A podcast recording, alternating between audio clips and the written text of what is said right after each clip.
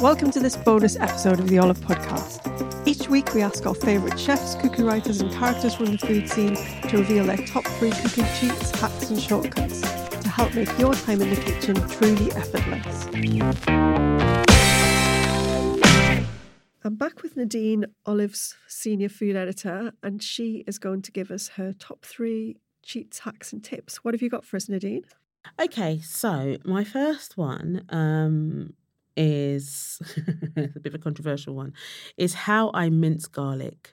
So I grew up in a house that wasn't a particularly foodie house. I always meet people who are kind of like, you know, my mum made these amazing dinners and whatnot. You know, most of our dinners were from Kwik Save. I'm not going to lie to you. That's how I was raised. Okay.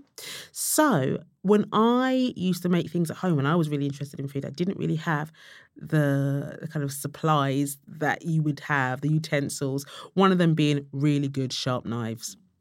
So, when I would mince or prep garlic, the one way I would always do it that I found really quick and really easy is I would use a fork and a bit of salt. You roll that fork over your cloves and it will mince that garlic in no time.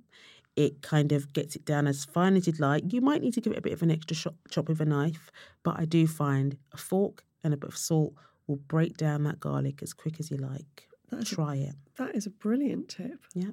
What about number two? Number two is use your freezer.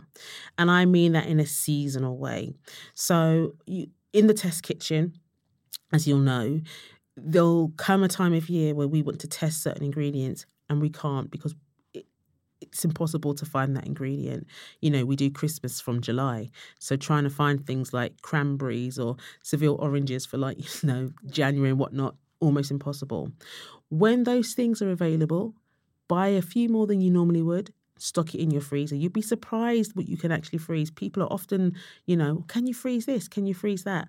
Here's a little something. You can freeze almost anything. Mm. The texture might change a bit, but depending on what you're doing with that product, with that item, actually freezing it is perfectly fine. Um, especially again going back to Seville oranges, because you're going to be cooking that down.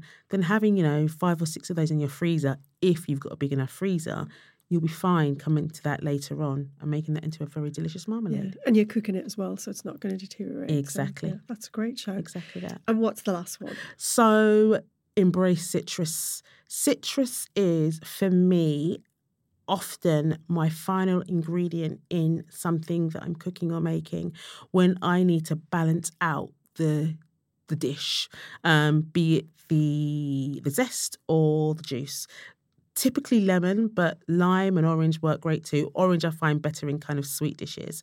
Um, but you'll find sometimes that you've made something, you're salting it, maybe you're adding a bit of sugar, you're tasting it and you're like, this isn't working. I guarantee you just need to brighten it. Add in some lemon zest or a squeeze of lemon, and that flavor profile will change completely. You'd be surprised. So, I always like to make sure that I've got a good amount of lemons in my home. I go through them so quickly, it's untrue. Amazing. Those are three great tips. Thanks again. That's all right. Thank you for listening to the Olive Podcast. For recipes and more information, head to olivemagazine.com. And don't forget to subscribe at iTunes, Acast, Spotify, or wherever you get your podcasts.